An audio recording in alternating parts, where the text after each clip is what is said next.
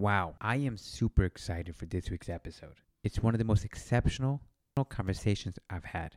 Today's guest, just to give you an understanding, has a degree from Dartmouth, MIT, Harvard, and is a trained neuroscientist, and only launched their company at the second part of their career at 38 years old. Today's guest is an honor to introduce Dr. Frida Polli, CEO of an incredible company, Pymetrics, in the HR tech space. She's raised $56 million to date and has built an incredible organization. Now, if you listen to any of the previous episodes, you know how our conversations work. It's a soul to soul experience. These conversations are raw, emotional, vulnerable. We go into depth about our journeys, our journeys about the ups and downs of life, what drives us, and how we can make a bigger impact. This conversation with Frida is truly exceptional, and we go deep. So if you are someone that doesn't like to get vulnerable or change your life for the better, please don't listen to this because it will make you want to change. We speak about our upbringing, family life, raising children, mental health, and what it means to go through hard times and what it takes to build a great company. Frida, thank you for this incredible conversation, your honesty, vulnerability, and your willingness to share. I know the impact our conversation has made on my life, and I know the impact it's going to make on others too. So when you, the listener, listen to this once, twice, three times, each time is a new, unique experience and you'll be able to learn so many things to apply to your life to make a difference.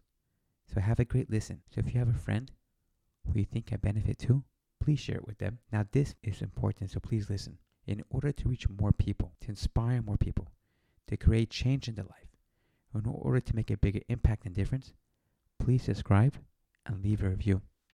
Hey everyone, I am super, super excited today to have with us our dear, dear friend, an incredible guest, and someone that has an amazing story. Our guest today is the one and only Frida Polli, Dr. Frida Polli, I should say, the CEO of a phenomenal company called Pymetrics. And if you've not heard about it, I highly advise you to go check it out because they are a game changing company for the past since 2015 when they've been around. But Frida has the most amazing story possible. She is a neuroscientist. She went to Dartmouth, Harvard, MIT right? So if that was not, if, that, if that's not enough for you, I don't know what is. She also is a mother, a mother of, if I'm not mistaken, three beautiful children. And she is just a phenomenal, phenomenal person. So I am super excited to have her with us today to share her story, the lessons she learned that got her to where she is now, so we can apply that to our own life. So Frida, thank you so much for joining us. Absolutely. So excited to be here. You're welcome. So Frida, let me get this straight. Harvard, MIT, Dartmouth, neuroscientist, degree after degree after degree. We I'm really... over I'm overeducated. Yes. your audience, your audience should definitely know that. You know, it's not a requirement for having a job. I just happen to be overeducated. Yes. well, I hope your children are going to be able to satisfy that. Uh, no, maybe my kids won't even graduate high school. What can I say? You know, just just to uh, be different from their parents. And would you be okay with that?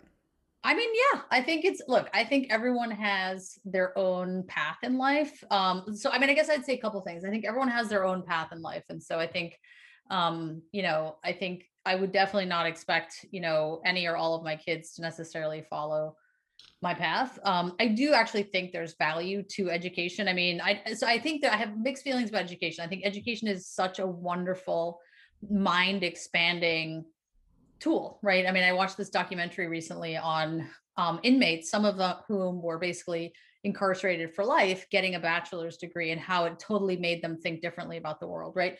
So I think education is such a gift. Um, and I also think that unfortunately it's very expensive, um, time consuming, and it's not accessible. It's not, you know, bachelor's degree is not accessible. I mean, in the US, it's only a third of people have it. So, so while I think education is fantastic, I don't think it should be a barrier to entry for a job. And I think that's where I feel strongly that you know you should not you know force someone to have a bachelor's degree in order to earn access to to all these different jobs unfortunately that is what we do right now um, and so that's what i'm sort of less excited about when it comes to um, college degrees so then let's play this scenario through our head over here sure.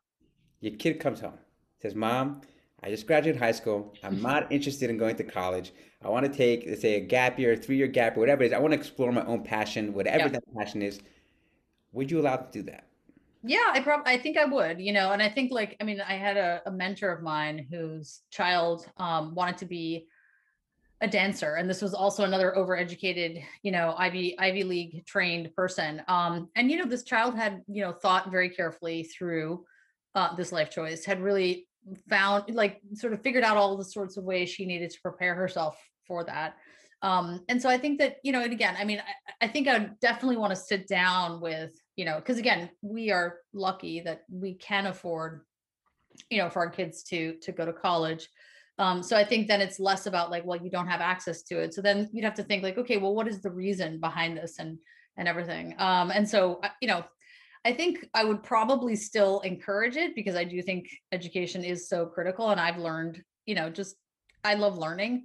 Um, but I also think there's so many ways of learning in life, you know, and I think a college degree is just one way of learning. And I think if you had a totally different pathway and you wanted to move to Africa and I don't know, do something crazy and you know experiential and you know learn that way i think you know there are many many different pathways to learning so right for sure and part of the, some of the best learning is obviously just self-learning you know like being an Absolutely. entrepreneur yourself and experiencing you know you can only um we only get to learn you know first i've got the quote, quotes missing me but like you know real uh, hands-on experience is something that cannot be compensated for anything. You know, you can learn from the books and the books, and you can read another book, another book, and always feel like you never, you're never going to know enough, and therefore, because you feel like you never know enough, you'll never start. Totally. Right? So you yep. have to go out there. So like. Yep. And, and now my my my teenager is going to find this podcast when she is uh, you know debating whether she should go to college. Be like, Mom, you said. I have to ask you. Keep this podcast hidden. we'll make sure she doesn't find it. Exactly. But, but, I have to ask you. you know, most times when someone is, you obviously have people that love learning, and therefore they can stay in school for for multiple, multiple, multiple years. Yep. Yep. But you also have the aspect when people are going trying to over, always overcompensate is mm-hmm. always because they're running away from something, they're running away from sure. themselves, or they feel like they need to prove, you know, whoever it was, their dad, their mom, or something like that. Where, where were you running to? Um, well, so you know, I think so. I've always been a nerd. I think nerds like school, so let's just start with that, right? Um, I just love learning. I love school. I was like the kid that always did their homework. Like I was a nerd.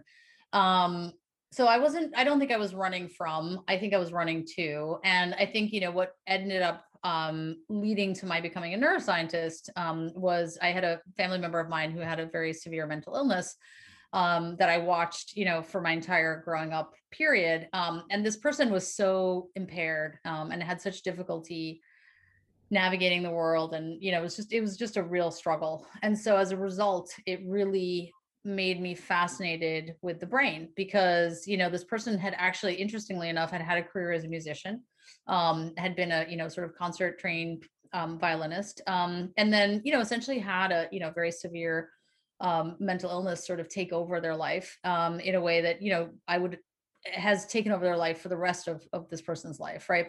Um, and really never recovered. And so i think that seeing that i sort of was very eh, you know and seeing it at a very young age like i was very it was i was very impressionable and really it made me want to learn more about you know the human brain and why certain things happen to the human brain what can we do about them? I mean it just sort of triggered my sense of empathy as well just watching this person struggle for so long was just so hard.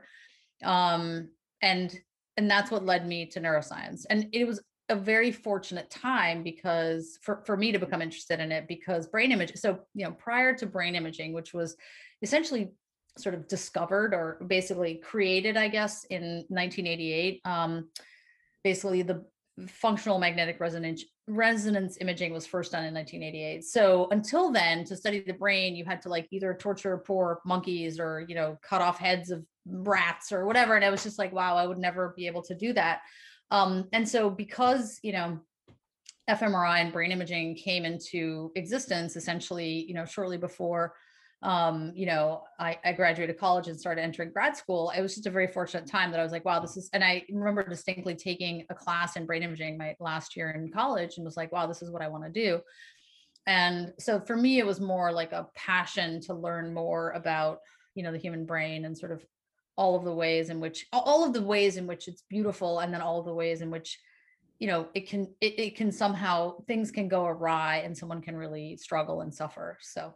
And i think those two things are tied you know i read this book and i forget what the title of the book is but you know, if you look at sort of mental illness or, you know, um, other types of disorders, whether, you know, it's schizophrenia or autism or dyslexia or whatever, like if they had no value, right, they would have actually been sort of, you know, genetically um, extinguished from the gene pool, right? And it, the whole book was basically saying, like, you know, people, you know, schizophrenia is on a spectrum of things um, that often also leads to family members of these relatives being very creative, being very artistic, blah, blah, blah. So, yes, occasionally you get someone with schizophrenia, but in that sort of family pool, you get artists and musicians and like all the rest of it, right? And so, the learning for me was that the brain is so is so different and there are so many like amazing things that the brain can do and then sometimes something will go too wrong on one end of the spectrum and then it becomes something that's you know very impairing to someone but that diversity in the brain neurodiversity as we call it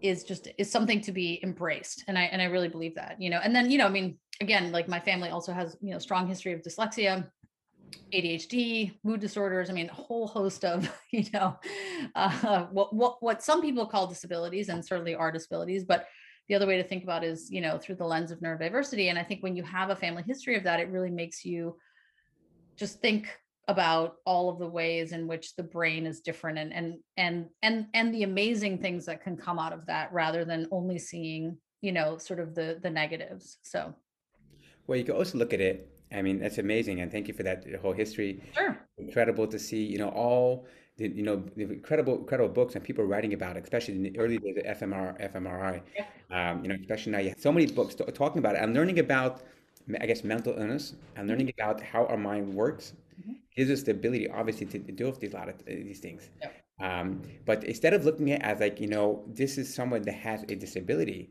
This is someone that ha- obviously you know is I wouldn't call it. Um, I wouldn't call it a disability, something that is more of like a special need. Like you never call someone mm-hmm. retarded, I call them special needs because they have certain things, capabilities that are much higher than us and other types of people. Yeah. Right. Obviously, every single person has their purpose, but going sure. back to growing up like that, I mean, you obviously have to grow up much quicker. Mm-hmm. Yeah, I mean, look, I think that you know when you have any kind of you know family history of you know um uh, somebody who has any kind of special need right? Um you know it it def- definitely impacts the whole family you know? Um and i think it just makes you it, it just changes the family dynamic in a way and it definitely makes um you know children in that family definitely more um you know need to sort of develop additional skills. I mean i, I see this actually in um you know we have a, another relative that has a, a child with very you know significant uh, a significant genetic disorder that has led to all sorts of developmental delays. And, you know, in that family, like it really does, like the family centers around this child and you know obviously the two other children you know have to adapt in a way that you know my three kids you know for better or worse you know have not had to so i think whenever you're dealing with a special situation like that um you know it really makes it does impact the entire family unit um, hopefully in a way that's positive but sometimes not always. I think in our family i think what ended up happening was that um, or at least for me i just developed a, a strong empathy for people um, who who i just it just made me much more empathic towards folks that um, you know just had that that you know needed more um you know resources and and uh, and all of that and i think um sort of like i think it can sort of take you out of a bubble and not that we lived in a bubble but i'm just saying you know i didn't grow up in poverty i, did, I was didn't grow up in a war zone i didn't you know so i could have grown up in a bubble but i think that because you when you whenever you see people that are struggling for whatever reason it really kind of takes you out of that bubble and you just realize kind of like you know that suffering is kind of like a part of humanity that you know is is very common actually um, and it can come in, in many different forms and you know in, in our case it was watching someone suffer and, and it was hard you know so.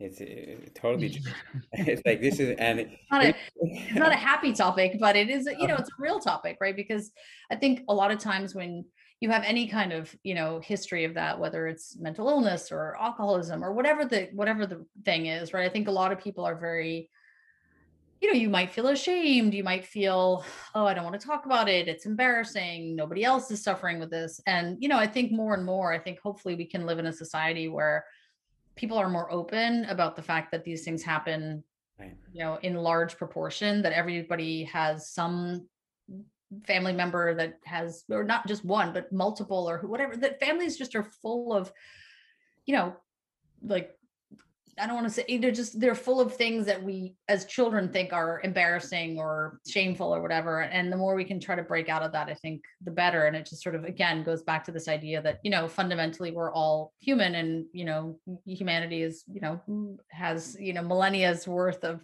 history of suffering and that can come in, in many different formats, you know. So and 100% you know and i always think is one, one of my theories are is that let's say for hypothetically hypothetically is let's say only 200 problems in the world you know that a person could go through. Every single person is going to go through those 200 problems but yep. in their own narrative. Right. Yeah what as humanity what we could do is we can't necessarily compare but we could identify with each other on those yep. issues and share our shared experiences in order to connect and help each other go through those together. For sure. Um, yeah but yeah. One, of the, one of the things and, see, go ahead.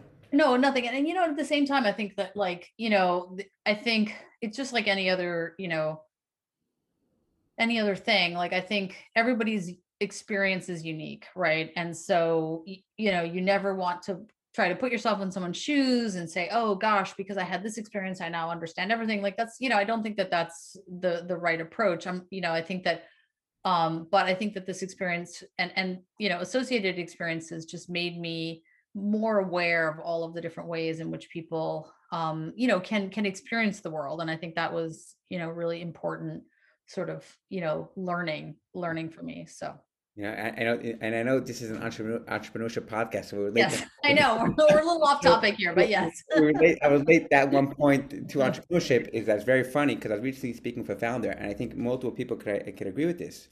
Um, is that you have to allow founders to make every single mistake in the book and go through that mm-hmm. experience. Mm-hmm. Right? Yeah. You read the hard things about hard things and zero to one right. and founders experience and try to replicate their type mm-hmm. of thing. But you yeah. have to understand, for example, you are showing up here today, Frida showing up today as all the micro decisions and micro and macro decisions she made mm-hmm. for the past however many years, right? Yep. And yep. all the things that she went through, that's how you show up and that's how you're able to lead your company, you know, right. everything like that.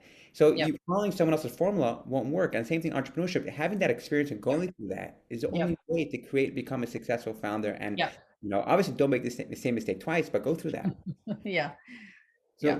But, and also like and and you know on the topic of entrepreneurship i do think you know it's really interesting because i think brad feld has written about this i think it's brad feld i think he's been fairly open about sort of having you know struggles uh, you know struggles with a mood disorder um and you know there's been lots of i think research done that you know you know entrepreneurship is very stressful and it's sort of the under discussed sort of underbelly let's say of entrepreneurship and you know i myself have have also had similar struggles in terms of like you know it, it can be very stressful and you know again i come from this family history of uh you know certain predispositions and you know have certainly struggled with you know a, a mood disorder um, at times and i think it's you know and i think it is the under discussed one of the under discussed aspects of being a founder is that like it's an amazing job it's incredible it's just so inspiring you you you really feel like my gosh i'm bringing something to the world hopefully you feel this way that that's really going to help people change people's lives whatever but at the same time it's it's very hard you know there's moments of time where you're just like wow i don't know if i can do this anymore and it's also fairly lonely because you know you're the founder like and so therefore or you know even if you have a co-founder i think you know you're a founder so like other people are along the journey with you but they're not like you know sort of out there leading leading the charge. So like you're the one who's responsible for leading them in a good direction. Um so anyways the only reason i say that is because i think that again it's back to i think it's a pretty under discussed like issue where you know it's hard to be a founder it's hard to be in startups. Um, it's also an amazing thing. I would never, you know, be anything else. Um, but I think we just have to realize that it's, you know, there's a sort of under discussed aspect of it. Um, and I think again, the more we can talk about it, I think the less sort of shame or secrecy there is to it. Um, I think the better because then we can just sort of be open to the fact that you know it's back to everybody has struggles and you know it can be hard. So so then let's start fixing it now. Start talking about it. yeah, exactly. Yeah. And I think like, I mean, I'm fairly open about all this stuff because again, I think, um, you know, having spent so much time as a neuroscientist, I, I really do think that if we are not transparent about all of the things that can go wrong, could go wrong, are wrong, things that we're struggling with, and we just present this sort of, you know, sort of I don't want to say fake, that's too strong a word, but this sort of like cheery, rosy image, I think that doesn't serve people well because then when they hit a stumbling block and they start you know having a lot of anxiety or depression or whatever they might be like oh my god what's wrong with me? I'm the only one. I'm you know i'm at, like there's something wrong with me. And instead of normalizing it and saying actually you know i think it's like some crazy statistics like where 20% of you know founders or something have you know fairly significant episodes of you know anxiety depression and, and all the rest of it. You know and you and again even the hard things about the hard things right? Like ben horowitz talks about like you know crying you know at night. And and i've heard that from other you know male founders like curled up in a ball crying like a baby right and i think the more we talk about that the better because then when a younger generation of founders comes along and you know they experience all the highs and the euphoria and this that and the other and then they hit a roadblock and you know they're crying like a baby then they you know male female whatever gender whatever race then they won't feel like my gosh what's wrong with me? They'll think oh okay this is just part of the journey and i have to expect it. You know what i mean? So i think it's important. Do you remember the first time you cried over entrepreneurship? I mean, look, I'm I'm a crier, meaning like I don't yell, I cry. so if I get really upset, I'm like, ah. um, so uh, the first time I cried about entrepreneurship, I, I don't know, too many times to count. Um, really, I think it's you know again because men are less likely to cry. I think it's probably more notable when you know a grown man of like some age, whatever, like ends up crying like a baby. I've cried, you know, way too many times. Um, I've cried in meetings. I've cried at town halls, like but again, I think not because I'm like some waterworks person, but because that's how I experience stress. Like when I get really stressed out, I'm most most likely to cry. Um, and you know, and I think that the feedback I've gotten from people about that, and, and again, I've always been embarrassed when it's happened, but then the feedback I've gotten is like, wow, like that was really that made us think not more highly of you, that's the wrong word, but it was nice to see just being vulnerable because again, it's not something necessarily that people always see in their you know, and their leaders. Um, so again, it is what it is. Um, even if it wasn't optimal, I think I would still, that's kind of the way I am. Um, but it's good to see that when that happens, people resonate with it rather than sort of, you know, something else. So. Right. So that, that, the whole, that empathy is always leading with empathy. And, you know, from our brief interaction so far, you can see definitely that you lead with your heart on your sleeve. Thanks and um, you know being able to really just from your own personal experiences of what you grew up with and being able to see what it's like and you know especially now you see the 21st century and especially into 2021 where people are more open to talking about their trauma more yep. open to talking about their mental health and challenges which is the most yep. beautiful thing too right yep. i think we definitely have to make a separation what's real trauma not trauma because it's very trauma is a very generalized word right now sure. but it's more it's so helpful and beautiful to see how even companies are em- embracing and, and talking about in the open in yeah. over there. Yeah, at least you know small companies like Pymetrics. So small, amazing companies are making big. Thank you, thank you. well, I want to talk about your early days. You know, sure. you were 37 when you started Pymetrics. Yep. You left the whole uh, field of education, uh, mm-hmm. academia. Um, if you want, you could tap into that because I'm sure there's probably recorded in multiple places mm-hmm. of why you left it. If not, you could tap into it. But you're, you're 37. Mm-hmm. You're divorced. Mm-hmm. You have a seven year old girl, mm-hmm. right? Mm-hmm. You have everything stacked against you. You know, mm-hmm. especially mm-hmm. it was founded in 2015, where it wasn't mm-hmm. common to have right. you know multiple female founders. I mean, right. probably. I mean, I'm top of my head, I, I, can maybe think of maybe 10 mm-hmm. back then. Yeah. Yep.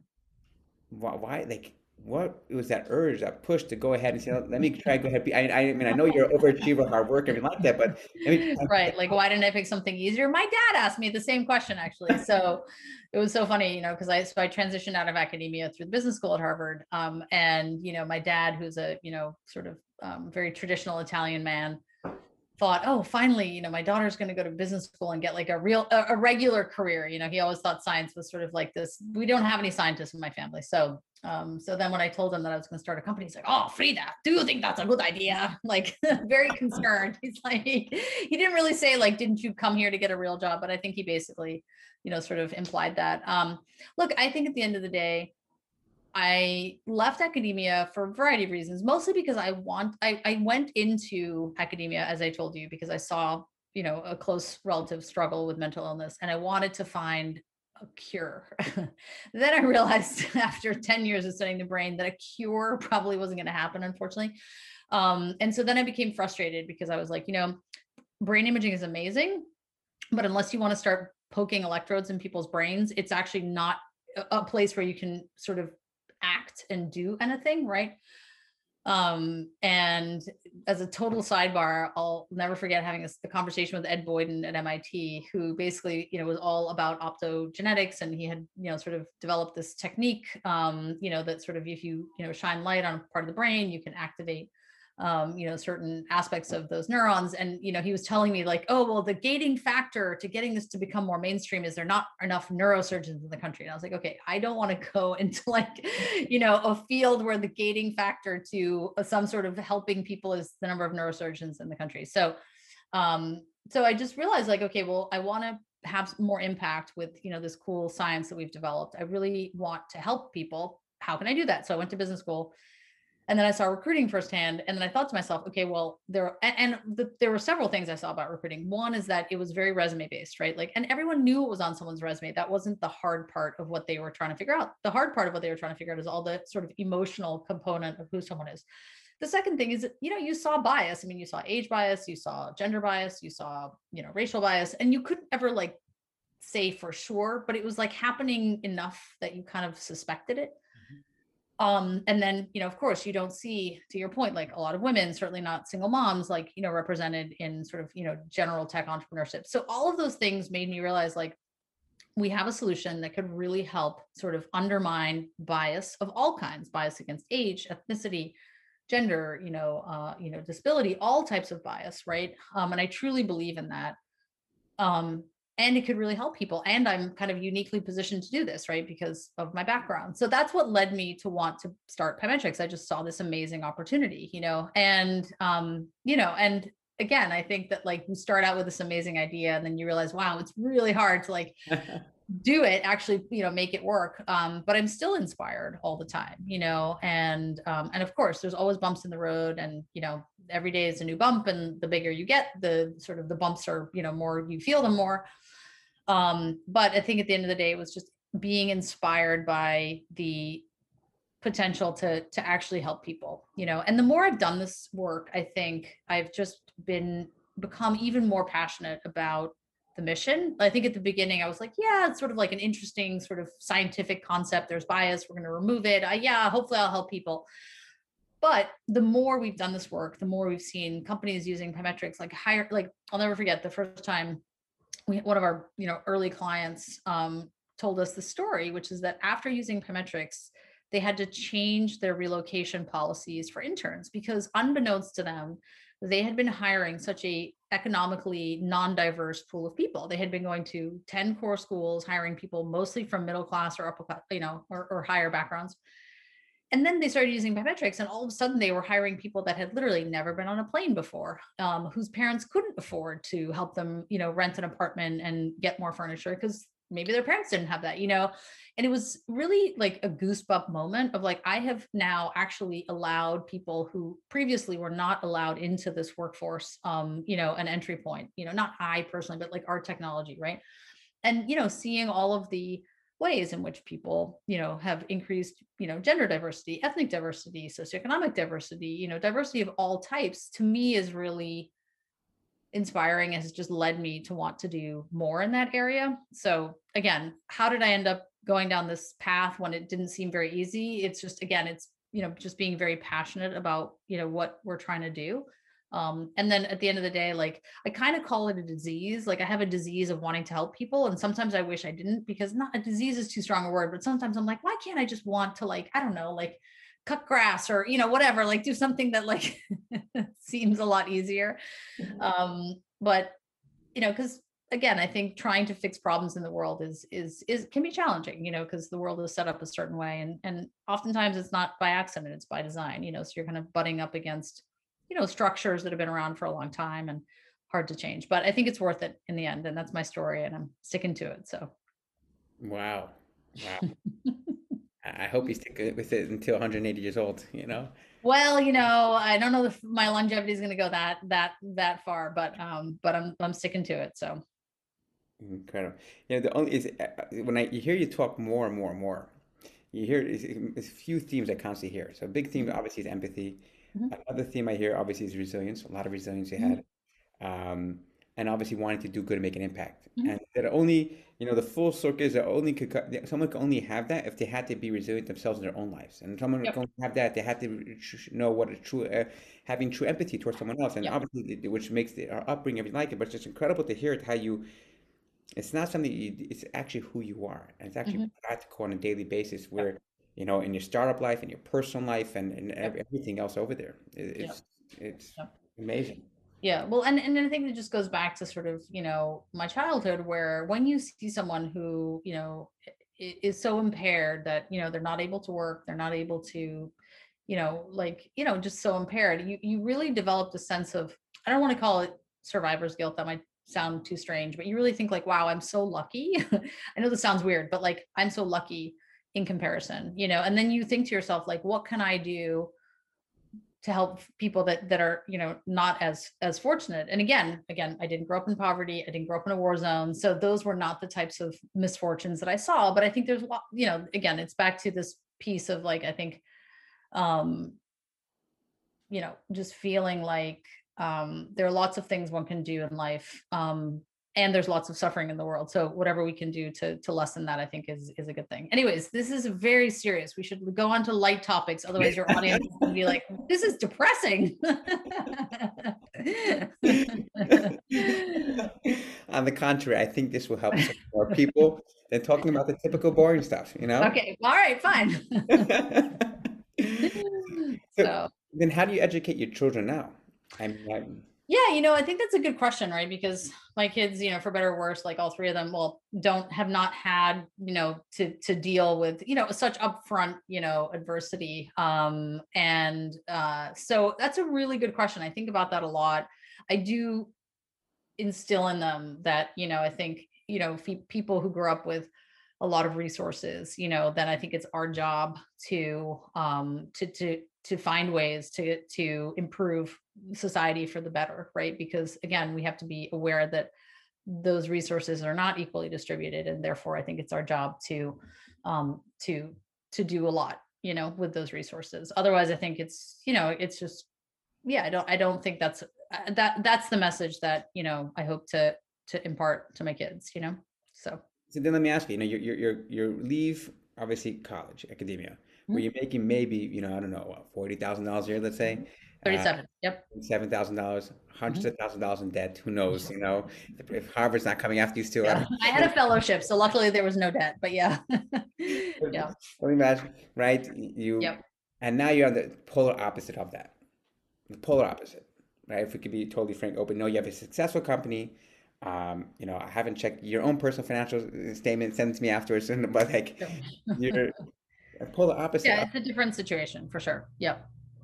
What's feelings about that? And like, you're Uh, no different than what I said before. I think that it's just even more incumbent upon me to, um, you know, to fight the good fight. You know what I mean, and not to take up lawn mowing. Not that there's not difficulty in lawn mowing, but like, and I'm using that as a silly example, but like something that maybe potentially had, you know, the less ability to, you know, to give to give back. So I do think that that is, um, you know, for better or worse, I think that that just makes it more important for me in any case that you know this this idea of giving back. And i think look and i think it's a really interesting time for that because and i and i wonder about this sometimes because you know we've had the philanthropic model of giving back right? Which is you know you take money from wealthy people and then you give it back right? That's that's a model that's been around for a long time. Um but that to me and again there's wonderful things about that model so i'm not trying to trash it but it only goes so far right because you know again it's like teaching someone to fish rather than um, you know giving them fish i think in some cases some of some of it could be more of the latter right Mhm. so then you have sort of social impact uh, ventures like Pymetrics, right? We're we're clearly a social impact venture where yes, we are for profit, but we have an a, you know a stated and very by design social impact um, uh, sort of you know uh, intentionality about you know the product that we've created. Um and i think you know that, that that hasn't been around that long right? And so i think it's it'll be interesting to see how well that as a as an asset class does right? And i think that you know you see a couple of things with with that as an asset class in the sense that you know sometimes things that are not really social impact i think get labeled that um and and you know funded as such.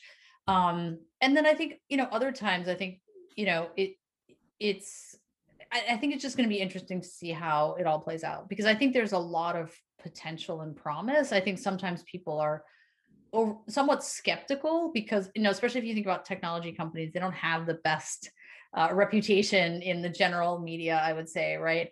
Um, and even though no it's so funny whenever somebody says oh well you're big tech i'm like man we're little to medium tech. We're definitely not big tech you know? So um, but regardless of whether you're little medium or big tech like tech in general has sort of you know you know in the public eye is you know something to be suspicious of many times and so I think it's interesting being a social impact venture that's also a technology venture because we absolutely practice what we preach. We show all of the results that we have. We and I think that there's still always this like a little bit of an inherent skepticism and like, can a for-profit company, a for-profit tech company, you know, actually do good in the world and again you know my hope is that there are enough examples of these types of companies where you know public skepticism you know diminishes um because i think it is so important to have that model right? Like i think philanthropy is important but I, that can't be the only way that we try to improve on the world right?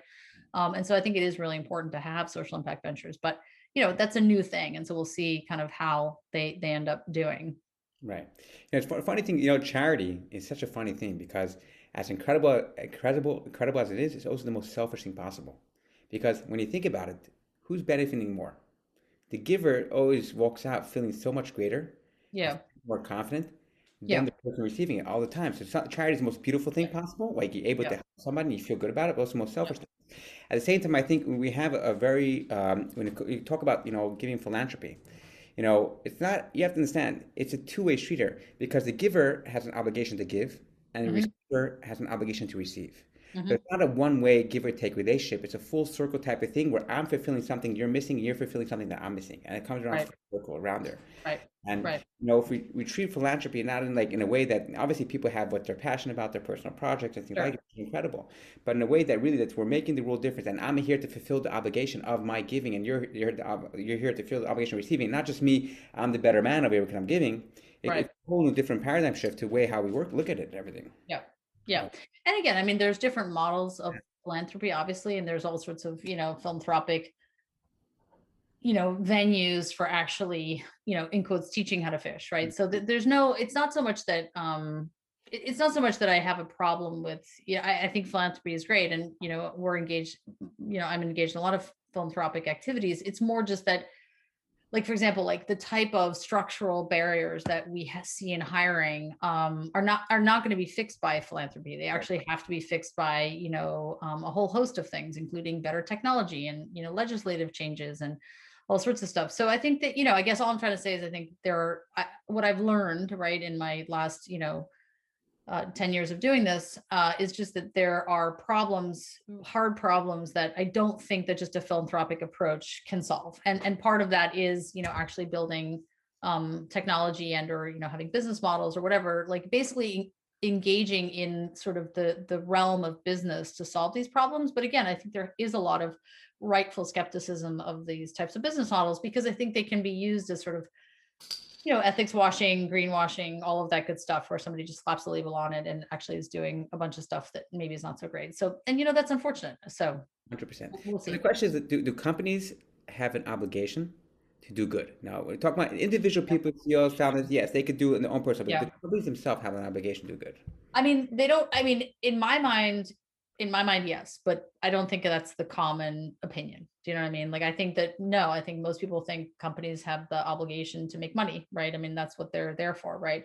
Um, and that's the capitalism. Um, so I think that you know the prevailing prevailing thought would be no. Um, you know, obviously, I think that you know, and, and I've heard this a lot. I mean, I've heard this a lot, you know, from from certain circles. In any case, that, and again, I don't think it's a widely held opinion, but you know, I think there is sort of, you know, whether, whether you want to call it conscious capitalism or whatever the framing is, right? I think there has to be, in my mind, a shift towards realizing that, you know, pure capitalism um, is not is and again I, am not arguing for socialism or communism. I'm just saying you know sheer sort of market driven capitalism i don't think is is the right way to go. And i think there's a lot of economic sort of arguments for that and people have made it. There's this woman called heather boushey that wrote this book called i think it's unbound um, sort of talking about sort of when you take it to its extreme, it actually just doesn't do great things for the world. Again, not that I don't think we need a book uh, to tell us that. I think you just go look around. But um, but so again, I think no, most people would say that's not what they're here for, and that's not what capitalism tells you. But I think I personally think we're entering a phase where you know we have to rethink whether just sheer capitalism is is the right model. You know, Right. again, not arguing that socialism or capital or communism is. I think it's more just again, there's these labels that are getting thrown out. You know, including conscious capitalism and and all that stuff. So. Right. And I think only in, you know time will tell. I mean, I'm I'm you're obviously the smart one over here, so I'm listening to you. I'm getting information from you over here. But you know, going back to your, you know, there's three pivotal moments in a startup. Obviously, founding day, the Mhm. first customer, Yep. first main customer, and the first angel investment. hmm hmm Remember who your first angel investor was? Yeah. hmm Yep. How'd that go down? Because you bootstrapped for the first six, first seven months. I'm assuming. For for 15 months. Yeah. Um, yeah, I mean, look, I think that, you know, we had met just, you know, people that were believers in the technology and and believers in, you know, myself and my co-founder and and that's sort of how it went. I mean, I think that's a pretty typical you know founding or not founding story but angel first angel investor story you know and, and it's really interesting because you know a year or two ago there was a woman that i knew from mit who was starting a very cool um dyslexia she's a dyslex- dyslexia researcher and she was starting um essentially a company to do early screening of dyslexia and again my my oldest has dyslexia and so it's something that you know is near and dear to my heart um and you know she i remember her sending out this email and you know sort of explaining the company and everything else and i was like oh i'll i'll totally angel invest in your company right and she was like and i remember just her reaction was like well you're the first person da, da, da, whatever. And then it ended up that they didn't need you know my angel investment. Um but she was like you know you believing in us you putting in that first you know small amount of money was like what allowed us to go to, to go forward. And i completely remember that feeling of like the first person that just says i believe in you enough that i'm going to put in you know some small amount of money like you know 10k 25k whatever it is right? To, to an angel investor that's a small amount of money right um and you know it was such an amazing thing to be in that position to be like wow i was that person and now they don't even need my money because they've gone and raised because it's such a cool idea they don't they don't need it and that was such a great feeling right um so again i think it's it's it was a very heartwarming moment for me to be able to be in that position for someone else you know But you only got that position 15 months after you started the company. yes yes um we were in an interesting position where we were able to bootstrap by basically having um a you know a, a hedge fund basically kind of use our technology um and you know pay us enough that we could survive for 15 months on a on a check for the, that they gave us so yeah So what was it being like being a grown woman, 38, right? Yeah. Whole new career. You know, like we mentioned before, you know, if you're living with your daughter, but not only that, you you bunked up together with your co-founder in the same apartment. Like- yeah, that's right. Yeah, I mean, there was definitely I call it the two women in an algorithm phase of the company where you know we were sharing an apartment. My my daughter um, was living in this at the time. Um, you know, it was pretty crazy. I mean, it was very like talk about like not being able to get away from work. It was you know basically impossible. Um, yeah, it was tough. I mean, it was like definitely not easy, but it was also very exciting. I mean, it's just again, it's like back to there's the excitement and then there's the you know hard reality and i think they've always kind of gone you know hand in hand so right, for sure. Did you get did you share duties of babysitting? no mm-mm, no my co-founder was like a dyed-in-the-wool mit engineer who like would stay up until four in the morning and like we'd be up at seven like tiptoeing around the apartment like Shh, don't wake her up you know like so no there was no babysitting Wow. So you have so many, you know, different pivotal moments in your life and Mhm. your career. I mean, so many. It's Yeah. like um, you, I can't even, and the amount that I've heard already, and I'm assuming you probably have a list of them if you can even recall all of them. Are there anything really stand out? That really shaped, they shaped who you are?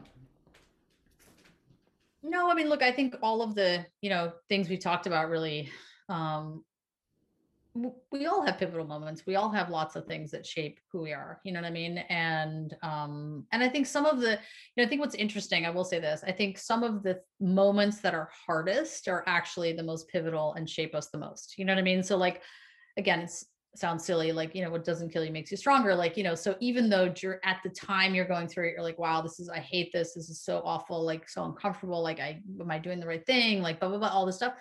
You know, like I think the most amount of growth happens during difficult times. And that doesn't mean that you just want your life to be like one unending saga of difficult times because like, you know, you need a break. You need to be like, oh, that was hard. I need to take a break, you know? So I'm not suggesting that it's like, you know, 24 seven should be like that. But I do think again, in my life, historically, I would say that, you know, from the hardest times have come you know the most personal growth and sort of coming out the other side stronger better all the rest of it. So and i don't think i've learned yet because every new hard time i'm like oh this sucks. Like why do i have to do this? This is bleh, you know i get angry and upset and everything else. But um, so i haven't learned to gracefully accept that as i should um, you know but i think it's definitely true you know and hopefully you know and hopefully that resonates with people that you know you generally if you can go through a hard time and then learn from it and then realize that you know you did something really hard and you know you're able to you know overcome i think it it helps. And i think the other thing is just that usually when something's really hard i mean it can be hard for just basic reasons like i don't have money or something like that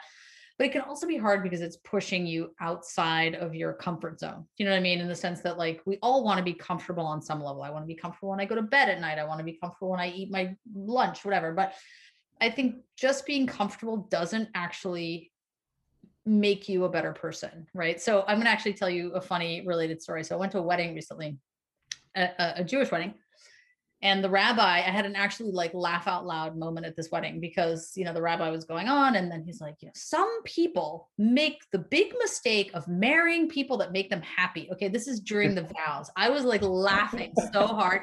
I knew where he was going with it. His next line was like you know really you need to marry someone who's going to challenge you and that ultimately will make you happy. But that line alone just was like i was like you did not just say that in the middle of wedding vows. But he's right in the sense that i think and it's true for life in general like i think we have to challenge ourselves um, because challenging ourselves i think makes us better people um, rather than just seek you know comfort but it's also it's just it you know you also need respite in between you know because you need to kind of like get get get your feet under you again so Exactly. You know, it's like you mentioned, you know, don't constantly seek out that discomfort because yeah. you're always gonna be there. But the only yeah. reason why through going through a a low is in order to reach a higher place than yeah. you were before the low. Yeah. yeah. All, all that. But as human beings, you know, we were wired in a way that we just run away from discomfort. We run away from the, all those feelings and everything totally. that comes up.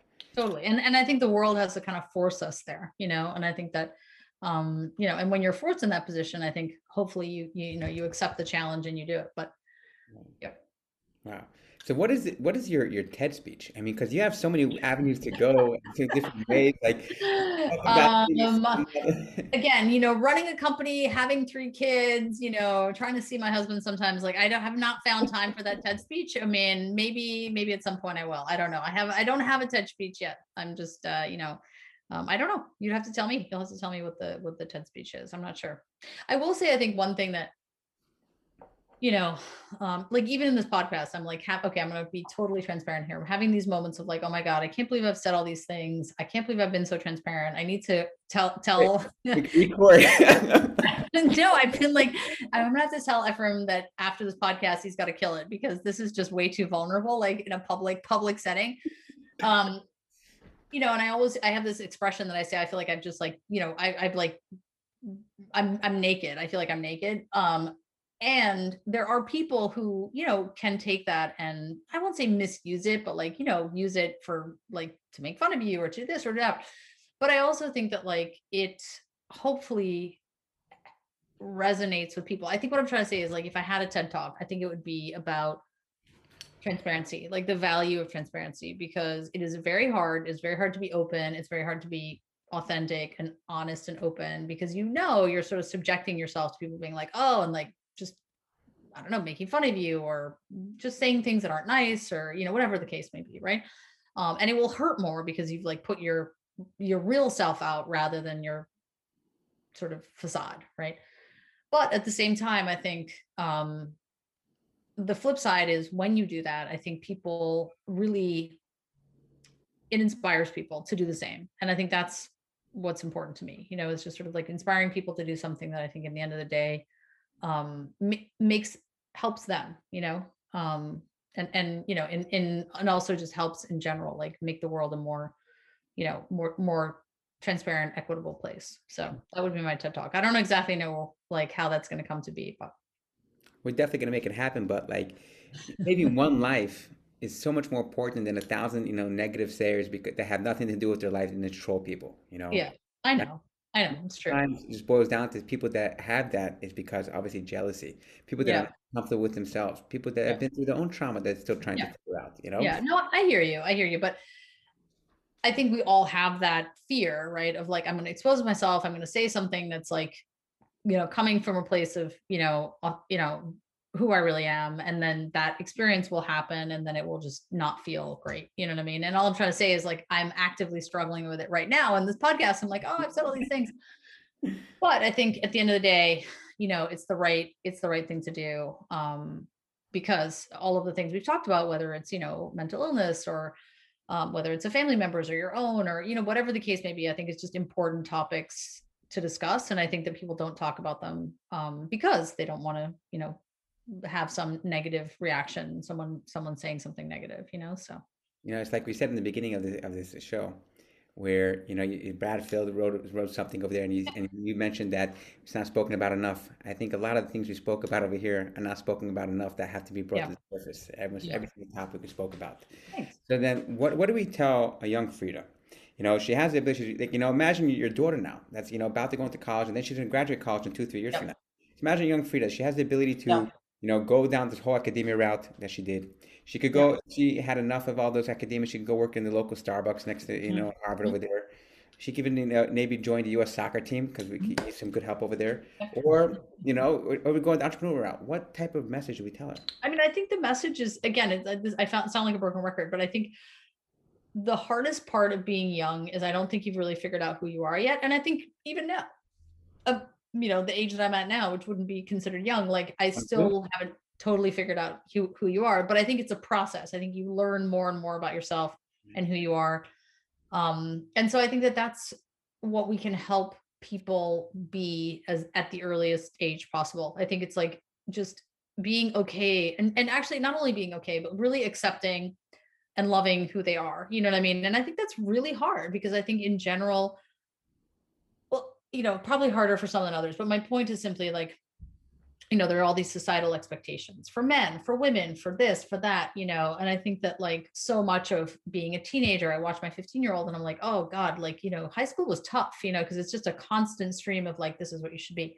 So I think whatever the best thing we can do is, and, and especially having three girls, like, and seeing each one of them have very different personality um, and helping them be who they are, right? So it's this question of like, don't try, don't think you have to be this, this, and this just because you know you were told that. So it's it's.